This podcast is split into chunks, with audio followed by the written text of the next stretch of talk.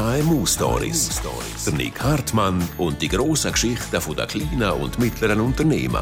Ein Podcast vom Swiss Venture Club. Das ist KMU Story Nummer 22. Und es freut mich sehr, dass einer der erfolgreichsten Unternehmer von unserem Land mir vis-à-vis sitzt. Es ist der Willy Michel. Herzlich willkommen. Guten Tag. Michel, Sie sind mittlerweile noch Ehrenpräsident der Ypsomed, Medizinaltechnikfirma. Glauben Sie manchmal, Sie haben einfach nur Glück gehabt im Leben? Ich glaube, es ist beides. Es braucht wahrscheinlich ein Produkt oder ein Business, das man kennt, wo man sich nachher entsprechend einsetzt und das kann umsetzen.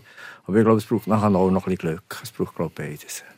Sie haben den grossen Erfolg, ich wollte immer sagen, das grosse Geld, man bringt es einfach immer auch gerade in Verbindung mit viel Geld, tut mir leid. Aber der grosse Erfolg, der Durchbruch gehabt mit Insulinpumpen. Ich habe, bevor ich die erste Firma mit meinem Bruder zusammen gegründet habe, 1984, das war damals Disetronic, bin ich Leiter von Novo Nordisk Schweiz. Das ist heute immer noch der grösste Insulinhersteller. Also ich war sehr lange schon vorher in diesem Markt tätig. Ich habe dort einfach gesehen, dass das Insulin, wie es damals abgegeben wurde, sehr, ich sage jetzt mal, unphysiologisch war, mit vielen Nebenwirkungen behaftet. Dass man das Insulin, vor allem beim Typ-1-Diabetes, über eine Insulinpumpe respektive als Infusion abgeben sollte. Und das war eigentlich der Anstoss bei mir dann, dass man da etwas machen sollte. Mein Bruder hat dann noch Physik studiert, hatte auch Kollegen, die in Mechanik sehr stark waren, in der Elektronik. Und dann haben wir uns entschieden, in 1983 so eine Insulinpumpe zu entwickeln. Was war das für eine Zeit, die 80er Jahre? War das ein Aufbruch? In der Schweiz war es nicht unbedingt das, wo man denkt hat, das ist das innovativste Land. Nein, es war eigentlich Anfang 80er Jahre noch eine harte Zeit. Wir haben dann zum Beispiel für Start-ups praktisch kein Geld bekommen. Das war also relativ hart in dieser Zeit, sich zu entscheiden, so etwas zu machen. Weil wir wussten, dass wir mindestens etwa 1 Million Franken brauchen, bis wir die ersten Prototypen haben. Und das Geld können extern auszutreiben, war fast nicht möglich. Also wir haben selber uns natürlich engagiert mit Geld, so viel als möglich war. Aber so viel haben wir wahrscheinlich nicht. Wir haben es auch verschuldet. Das ist ganz klar. Wir haben dann verschiedene Banken kontaktiert. Es war schwierig, von Banken überhaupt Geld zu bekommen. Am Schluss hatte ich vor der Kommission, damals hat sie geheißen, Kommission zur Förderung wissenschaftlicher Forschung, KWF, schon der Dr. Jucker, war dann zu ihm gegangen und hat gefunden, das sei gut, und er hat uns dann unterstützt. Ist das Beharrliche, das daran glauben wollen, etwas, was Sie schon als jüngerer Mensch begleitet hat? Nicht ist das, aber ich bin eigentlich immer davon ausgegangen, dass ich irgendwann etwas selber umsetzen will. Was denn? Also Sie haben Chemielaborant gelernt, ja, oder? Also ich bin natürlich in diesem Bereich gekommen, bin immer im Pharma-Business tätig, im weitesten Sinne noch im Bereich von Medizinaltechnik. Also, dass ich dort natürlich, das war mein Umfeld gewesen, oder? In Burgdorf. Ja. In Burgdorf, also die Lehre haben Sie in Basel gemacht, ja. Aufgewachsen in Burgdorf als Sohn von einem... Ist er bei der EBT oder bei der SBB? Er war ein Rangiermeister. Als Rangiermeister. Was hat er davon gehalten? Ja. Er hat ja ganz ursprünglich gemeint, dass ich dann schon etwas organisiert hatte, als ich weiss nicht, in der 7. Klasse oder 8. Klasse war, dass ich das Metzgerstudium, also Lehre machen sollte. Das hat mir natürlich nicht so gefallen. Ich habe mir selber herumgeschaut, weil ich eigentlich immer an der Chemie Interesse hatte. Von mir aus auf Basel habe ich dort eine Aufnahmeprüfung gemacht bei der damaligen Geige, für Siba Geige später. Und bin dann zu dieser Lehre aufgenommen worden, bin ich halt mit 16 auf Basel. Ist das Gymnasium nicht in Frage gekommen? Das war bei uns echt gar kein Thema. Auch mein Bruder hat das nie gemacht, obschon er am Schluss noch doktoriert hat. Warum nicht? Das war gar nicht das Thema bei uns daheim. Klar gewusst, man macht eine Lehre. Ja, aber das duale Bildungssystem hat es ja dann gar nicht gegeben. Das ist, ich weiss, ein guter Bruder, der auf dem zweiten Bildungsweg weitergegangen ist, hat ein Obertechnikum gemacht. Und als er an der Universität ist, musste er sogar noch nach dem Technikum die Matur nachholen. Das ist ganz anders gegangen damals.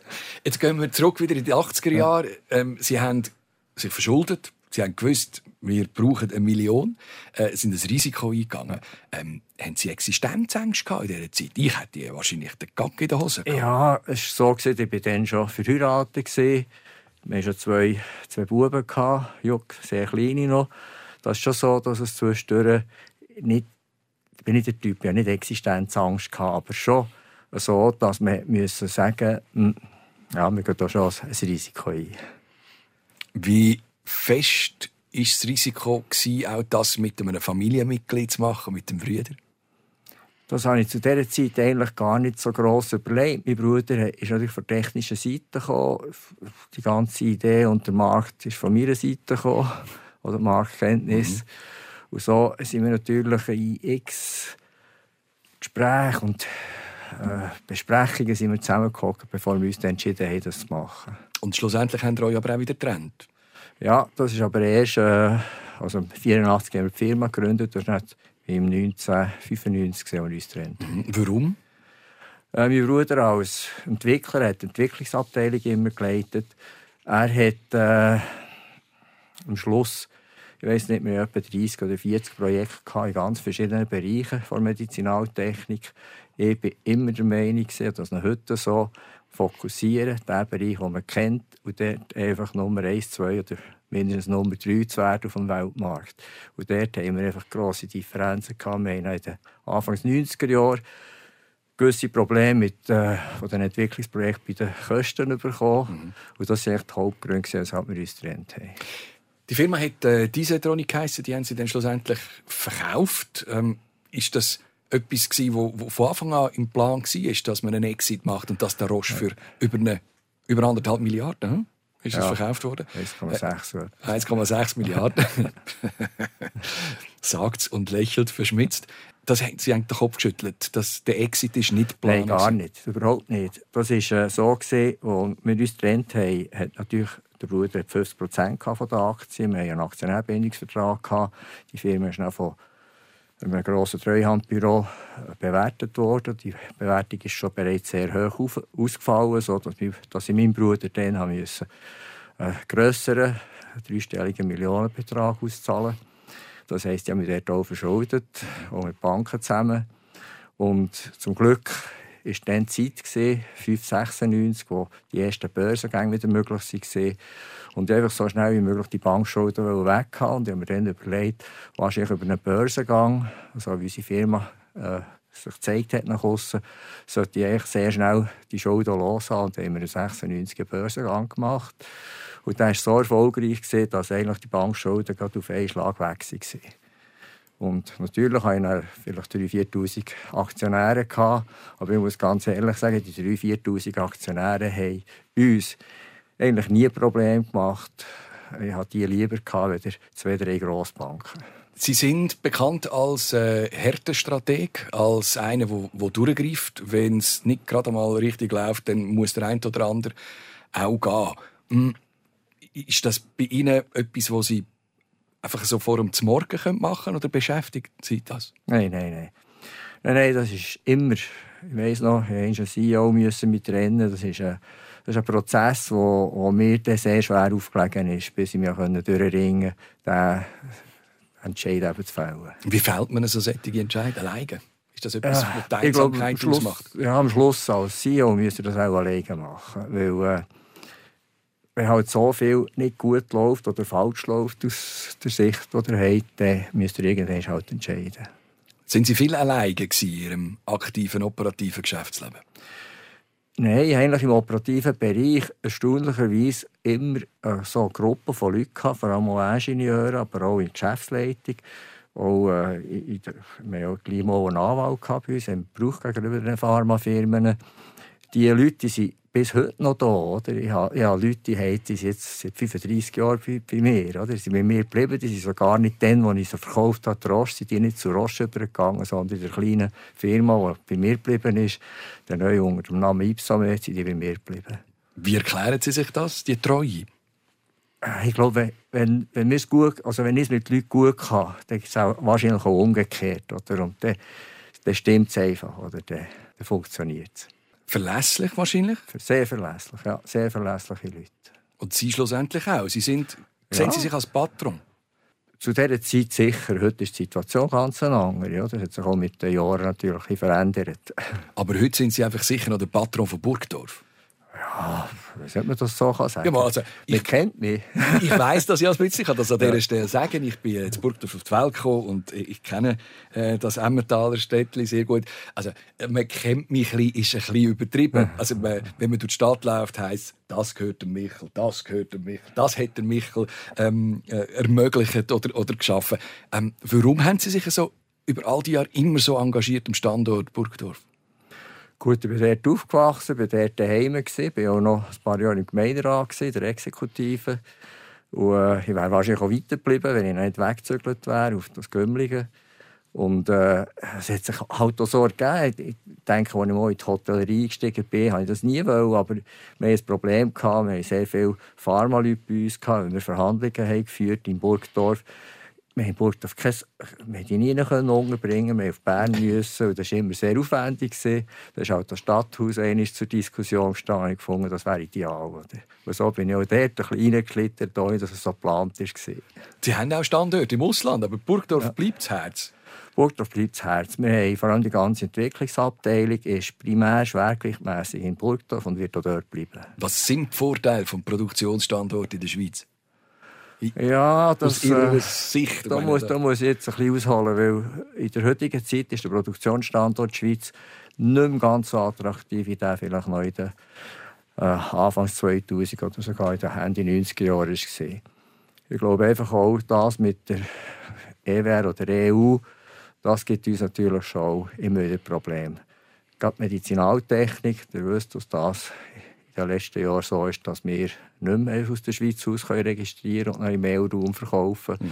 Wenn ihr einmal eine Registrierung wollt, dann müsst ihr in den EU-Raum. Mhm. Wir sind in der Zwischenzeit zum Glück in der Grössenordnung, dass wir in ganz Europa eigene Tochtergesellschaften haben. Das ist von dem her kein echtes Problem mehr für uns. Aber ich denke auch an die kleinen und mittleren KMUs in Medizinaltechnik, die haben echte Probleme. Mhm. Die nicht im Ausland Standort haben in Europa, das noch nicht leisten können. Die haben so ganz echte Probleme, ein Produkt, das sie entwickeln, echt zum Beispiel im EU-Raum zu registrieren. Sie sind aber nicht einer, der bekannt ist, für das er einfach mal wartet, was mit einem passiert, sondern Sie wollen Probleme selber anpacken und lösen. Sehen Sie als Ihre Rolle als Ehrenpräsident auch immer noch die Funktion, zu lobbyieren, um Herrn Parmelin vielleicht einmal ein WhatsApp zu schicken? Ja. Sehr viel gemacht in meiner Vergangenheit. Das ist natürlich schwierig. Wenn es in die Politik hineingeht, ist es sehr schwierig. Ich habe auch ein paar gute Freunde, Altbundesräte, der Vogel oder vor allem der Hannes Schneider, und wir zusammen ein Hotel noch hatten. Und ich habe dort immer wieder probiert. Gerade der Hannes Schneider, der ja auch die Wirtschaft unter sich hatte. Aber es hat sich eigentlich sehr, sehr wenig bewegt in die Richtung. Weil wir haben so wie das Umfeld in der Schweiz halt mit der linken Seite und dann mit der ganz rechten Seite. Das ist ja bekannt, die SVP tut sich wahnsinnig schwer mit der EU. Die linke Seite auch, da wissen wir warum, wenn es um Minimallöhne geht, als Beispiel. Und das ist einfach schwierig, das ist sehr schwierig. Und so, wenn ich heute hineinschaue, ist es heute noch fast schwieriger, überhaupt diskutieren, dass wir einen EU-Beitritt machen sollten. Ich grundsätzlich bin auch nicht dafür, dass wir mit der EU gehen. Aber wir haben es damals echt verschlafen mit der EWR. Ich weiss, wie es mit Norwegen ist als Beispiel. Die Robotochtergesellschaft. Die haben eigentlich gar keine Probleme mit der EU. Ist alles gelöst, mehr oder weniger. Tönt ein bisschen pessimistisch, so wie Sie nicht mehr in die Demokratie so würden vertrauen. Ja. Das hat eigentlich nicht direkt mit der Demokratie etwas zu tun. Demokratie ist halt, ja, dort haben wir halt die Probleme, oder auch. Ich denke, dass dass wir damals, wenn wir die EWR-Beitritt hätten gemacht, ja sehr, sehr knapp war die Abstimmung, dann hätten wir eigentlich sehr, sehr viele Probleme können, die wir heute haben können lösen. Mhm. Ist ein anderer Zeitgeist jetzt auch? Ja. Wie erleben Sie die jetzige Welt? Diskussion als 75-Jährige. Es sind ganz viele neue, junge Menschen unten raufgekommen. Die haben andere Probleme, arbeiten vielleicht ein bisschen anders, als wir das oder Sie das auch noch gemacht haben. Also, ich bin sehr früh, ich war halt immer sehr international, als ich vorher tätig war, habe ich mich immer sehr im Weltmarkt umgeschaut. Und wenn wir jetzt mal auf unser erstes Produkt zurückschauen, die Insulinpumpe, der Schweizer Markt ist kein 1% von unserem Markt. Das heisst, wir müssen uns immer fokussieren auf den Weltmarkt, schon in der Vermarktung von Anfang an. Und darum haben wir auch, was die Produktion anbelangt, oder auch zum Teil ein bisschen weiterentwickeln, also ganz fachspezifisch. Es geht um das Beispiel, IT ist in der Schweiz ganz schwierig die Leute zu bekommen. Mhm. Wir haben uns darum vor einigen Jahren entschieden, das in Barcelona zu machen. Wir haben in Barcelona eine Tochtergesellschaft, wo wir die ganze IT drin haben. Dort kommen wir die Leute über, gute Leute. Das ist schwierig aus der Schweiz raus. Oder Produktion, wir haben schon vor mehreren Jahren uns entschieden, in der ehemaligen DDR, also Ostdeutschland, in Schwerin, eine Firma aufzubauen. Und das ist eigentlich unser Hauptstandort heute in der Produktion. Wir haben einen in Tschechien, dann haben wir auch einen neuen Standort in China, vor allem für China. Trotz allem, aus der Schweiz raus gehen Sie nicht ganz? Nein, auf keinen Fall. Wir haben in Solothurn natürlich auch einen Produktionsstandort. Also wir haben von diesen gut 2000 Leuten, die heute die Ypsomed beinhaltet, haben wir über 1000 Leute in der Schweiz. Die KMU Story, der Podcast vom Swiss Venture Club mit dem Unternehmer, mit dem Willy Michel. Wir sind gleich wieder zurück nach einem kurzen Werbepäuschen. Grüß euch wohl, das ist Andreas Gerber, Leiter Firmenkunden bei der Credit Suisse.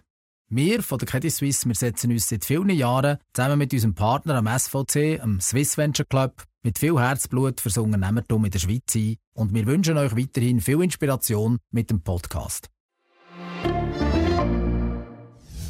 Und da sind wir wieder zurück. Der Unternehmer und Ehrenpräsident von der Ypsomed AG, der Willy Michel, ist bei uns. Sie haben zwei Söhne. Ja. Und der eine hat eine Uhrenmanufaktur, ja. Der andere hat Ypsomed übernommen. Ja. Wie haben Sie das geregelt? Ich musste eigentlich gar nicht etwas regeln. Es hat sich so ergeben, was Sie auch studiert haben. Der ältere Sohn, der uns die Ypsomed leitet, der hat St. Gallen gemacht. Ich war noch bei Sunrise damals, als Projektleiter ein paar Jahre und ist dann zurückgekommen. Hast zuerst im Marketing gesehen, hat fast die meisten Abteilungen durchgemacht bei unserer Firma, bis er dann mein Nachfolger wurde. Und der jüngere Sohn, der Serge, der hat Hotelfachschule gemacht, ist ganz in einem anderen Bereich von Anfang an tätig gewesen, aber auch dort war er nie so wohl gewesen. Und er hat dann gesehen, dass er eigentlich ein sehr grosses Interesse immer an Uhren hatte. Bei dem auch Uhrenmessen gegangen und so. Da hat sich das so ergeben, dass wir eine kleine Uhrenmanufaktur in Biel übernehmen konnten. Und die hat er jetzt weiter aufgebaut. Und er hat Spass daran? Er hat sehr Spass daran. Er ist dann auch in der Hotellerie nach wie vor tätig. Er ist zum Beispiel im Verwaltungsrat des Kursaal, wo ich auch noch ein bisschen engagiert bin in Bern. Oder auch, er ist auch Verwaltungsratspräsident vom Gurtenfestival, wo er sich sehr engagiert. Aber er sieht eine kleine andere Richtung. Ich habe so in der Vorbereitung, wenn ich die Sachen lese, und ich habe viel auch mit Künstlerinnen und Künstlern zu tun. Und dann ist mir plötzlich, vielleicht liege ich total falsch und ich muss ein bisschen ausholen, wie das Gefühl gehabt, eigentlich ist der Willy Michel auch auf seine Art ein Künstler. Im Wirtschaftlichen. Er ist ein Freigeist. Er liebt Freiheit, er lässt sich nicht gerne reinreden. Würden Sie das unterstreichen, dass das, was Sie aufgebaut haben, auch etwas ist wie ein Kunstwerk? Man kann es so anschauen, ja. Ich weiss, das ist sehr früh auch immer wieder Künstler besucht habe. Künstler, die haben eine ganz andere Auffassung vom Leben und das ist eigentlich sehr interessant, das immer wieder mitzuerleben. Darum habe ich auch in den 90er Jahren den Franz Gertsch kennengelernt. Darum ist auch das Museum entstanden. Und ich bin immer wieder mit Künstlern zusammengekommen. Das hat mir sehr viel gebracht. Aber da muss man ja die Sprache reden von diesen Künstlern. Darum, ich weiss das natürlich mit dem Franz Gertsch, ja. Wir werden nachher auch noch drauf kommen. Aber dass man die Sprache versteht, oder? Man könnte sich ja wie identifizieren mit diesen Künstlern, dass die etwas machen, was man selber nicht hat, als Ergänzung. Aber bei ihnen habe ich das Gefühl, es war auf Augenhöhe immer mit diesen Menschen. Also die Künstler, die ich vor allem kenne oder kennt habe, die, mit denen glaube ich aus heutiger Sicht sagen, mit denen konnte ich in Augenhöhe reden. Zum Beispiel Balthasar Burkhardt, den ich sehr gut kennt habe in Bern. Bei ihm bin ich viel gesehen. Das ist sehr interessant gewesen, äußerst auch seine Auffassung vom Leben und das hat mir selber sehr viel gebracht. Was bedeutet Ihnen ein Kunstwerk, das Sie aufhängen können? Es ist etwas, das man einfach ansprechen muss. Es gibt sehr viel Kunst, gerade heute, wenn ich so die moderne Gegenwartskunst anschaue, da tue ich mich mit Film relativ schwer. Es muss etwas sein, wenn ich zum Beispiel jetzt in Basel berate, Basel und der das auch mal laufen, es muss mich einfach gerade so ansprechen. Und dann, ja. Es einem nicht mehr loslassen. Ja. Das ist beim Franz Gertsch passiert, offensichtlich. Das ist passiert, ja. Bei welchem Bild? Das war dann Silvia, Silvia 1, als er am Malen war. Er hat das erst angefangen zu malen, als ich bei ihm im Rüschegg war. Das war in den Mitte 90er Jahren. Und das hat mich auch dermassen angesprochen, was er dort gemacht hat. Vielleicht kurz einen Exkurs für all die zuhören und jetzt schnell googeln «Franz Gertsch». Da kommen so kleine Bilder, aber die sind riesig. Das ist Fotorealismus. Mhm. Der Franz Gertsch ist bekannt für diese Bilder. Bekannt vor allem auch in den 70er Jahren, die grossformatigen Sachen. Nachher Gräser, der Holzschnitt, den er gemacht hat, ist vor Weihnachten leider gestorben. Ist das, was haben Sie verloren mit dem Tod von Franz Gertsch? Sicher ein sehr interessanter Mensch, der eigentlich am Schluss so ein Freund war. Und einfach ein äußerst interessanter Mensch, der auch nicht nur einfach auch ein breites Wissen hatte, sich breit Wissen, also im Wissen engagiert hat. Und was er gemacht hat, mal, ist natürlich für mich phänomenal. Oder? Er hat ja zwei grosse Techniken gehabt. Das ist einerseits die Malerei und andererseits der Holzdruck. Und Fotorealismus, das hat er eigentlich nie so gerne gehört. Eigentlich ist es nicht, wenn man ihm zugelegt hat, ist nur bedingt Fotorealismus. Die Bilder, die haben zum Teil sehr stark abgewichen vom Foto eigentlich. Also wenn ich jetzt Silvia anschaue, das ist für mich nicht mehr Fotorealismus. Das stimmt. Gut, jetzt können wir anfangen zu diskutieren. Ja, ja. Aber so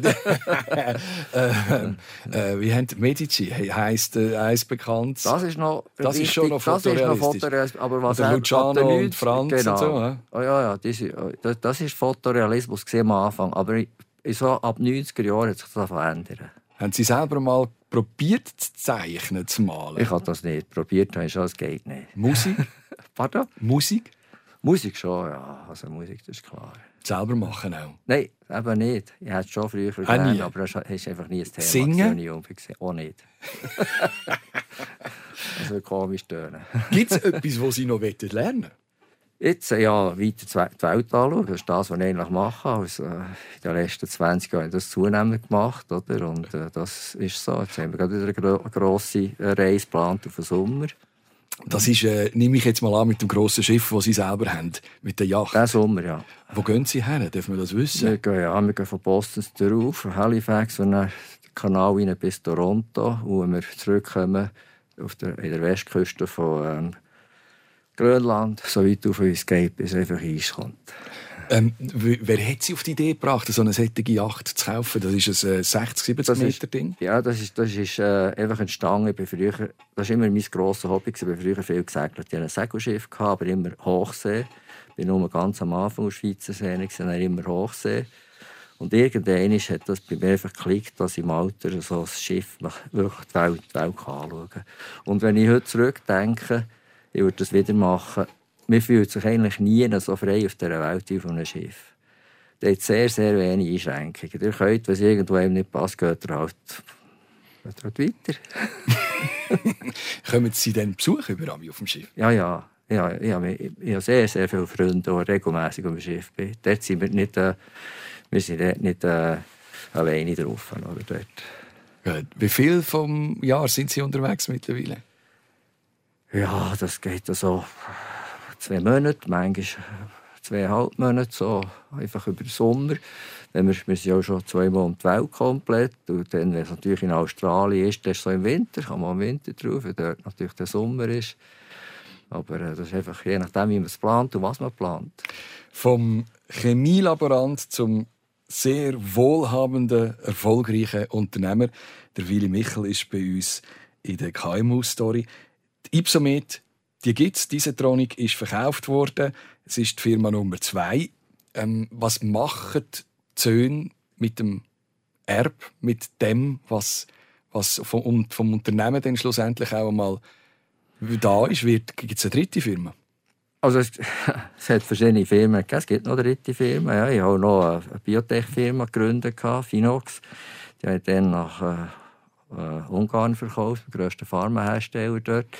Das war ein follikelstimulierendes Hormon, das wir dann entwickelt haben, also für Fertilitätsbehandlung und ein lutenisierendes Hormon. Das war auch eine kleine Erfolgsstory. Dann. Das ist etwa nach dem 5., 6. Jahr an die verkauft. Und die jetzige Firma, die ich noch, das ist ein bisschen mein Hobby, die heisst Decmed, die habe ich privat. Und der hat jetzt etwa gute 40 Leute. Und dort entwickeln wir eine aufklebbare Pumpe. Die ist schon relativ weit. Wir gehen demnächst schon klinische Prüfungen. Das ist eine Insulinpumpe, die man als Patch aufkleben kann. Und natürlich einem einzelnen Diabetiker unwahrscheinlich viel Freiheit gibt. Schon so, dass die relativ weit geht. Das ist mit einem Glukosesensor, der unter der Haut misst. Über ein Handy tut die Pumpe ansteuern. Also dort gehen wir schon Richtung künstliche Bauchspeicheldrüse.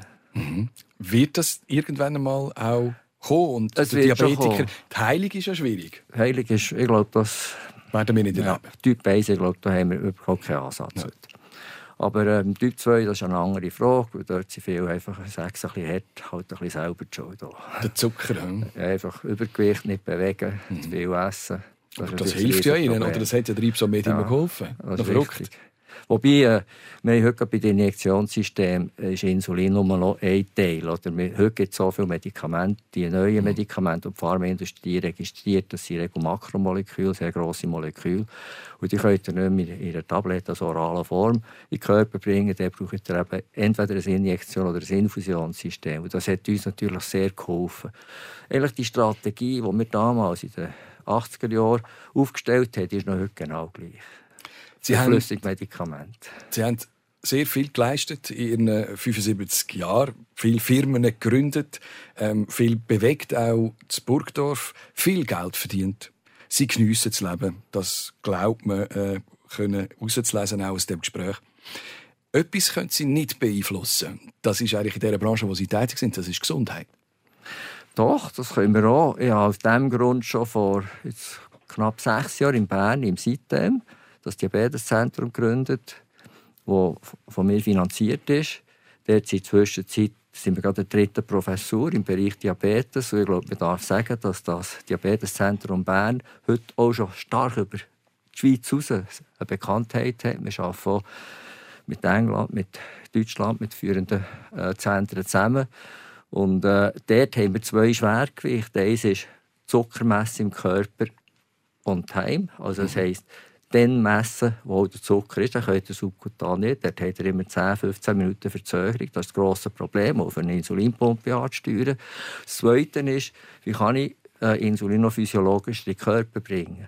Weil solange es subkutan geht, geht es auch wieder 10-15 Minuten, bis man die Wirkung hat. Und wenn ihr das gelöst habt, dann habt ihr die künstliche Bauchspeicheldrüse. Es war ein schöner Einschub, sehr spannend auch. Ich habe es eigentlich vorher ganz anders gemeint. Ich habe gedacht, Ihre Gesundheit, klar kann man es beeinflussen. Aber, naja, keine also, 20 mehr. Also, irgendwann hat ihr Leben, das ist einfach so, hat ein Ende. Das ist richtig. Aber ich glaube, man kann sehr viel beeinflussen. Also ich mache regelmässig, wirklich regelmässig Sport, Fitness. Ich bin im Winter Skifahren. Ich bin noch Sonntag, vorgestern, bin ich von Rougemont rauf. Das geht auf knapp 2200 Meter auf 1000 Meter runter. Also, das klingt jetzt ein bisschen komisch, aber ich kann dort wirklich runterfahren, ohne anzuhalten. Haben Sie Angst, irgendwann einmal müssen zu gehen? Nein. Das ist klar, das Leben ist endlich. Aber man kann es sicher beeinflussen, dass man da vielleicht am Schluss nicht bedingt beeinflussen. Alles weiss man ja nicht, das wissen wir. Aber man kann es sicher beeinflussen, ob man vielleicht bis 85, 90 oder so doch einigermaßen noch körperlich oder auch geistig zu Weg ist. Ich wünsche Ihnen auf alle Fälle eine gute Gesundheit und weiterhin viel Erfolg und viel Spass beim Reisen. Kommen Sie immer gesund wieder heim. Das war KMU Stories, der Podcast vom Swiss Venture Club mit dem Unternehmer und Ehrenpräsident der Ypsomed AG, der Willy Michel. Herzlichen Dank. Vielen Dank, Herr Hartmann. Merci. KMU Stories. Der Nick Hartmann und die grossen Geschichten der kleinen und mittleren Unternehmer. Ein Podcast vom Swiss Venture Club, einem KMU-Netzwerk, wo in allen Regionen der Schweiz mit seinem Prix SVC den besten Unternehmer vom Land die verdiente Anerkennung verschafft.